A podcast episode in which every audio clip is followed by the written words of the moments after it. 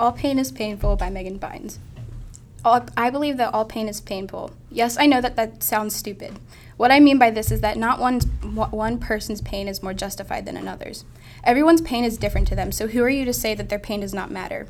Everyone feels differently when they are going through something, and you have no clue how they feel, so why is their pain not valid or even reasonable?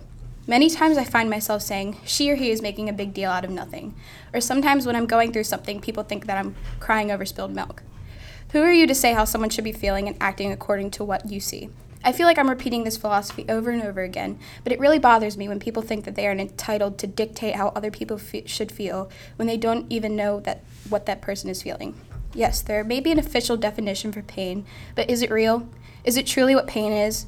How can a person define everyone's pain? That would mean that they would have have taken the world's suffering and put it on their shoulders, felt how everyone's f- pain feels, and is able to describe it. No one can truly feel everyone's pain to an extent where they can define it.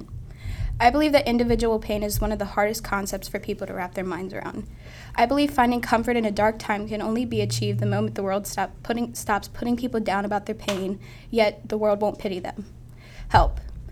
Help people in times of need or pain. Do not give advice. Instead, ask what they need and what you can do for them. Give them a good time, not a confirmation and constant reminder of sadness. Do not look, as, look at them as if they are being childish or overdramatic.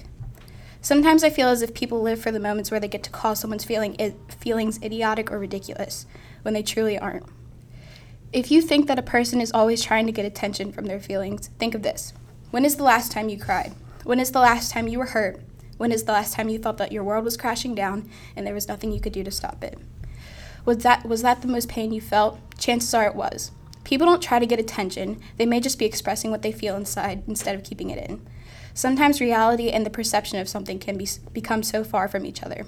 I believe that all pain is pain justified, and again, I believe all pain is painful.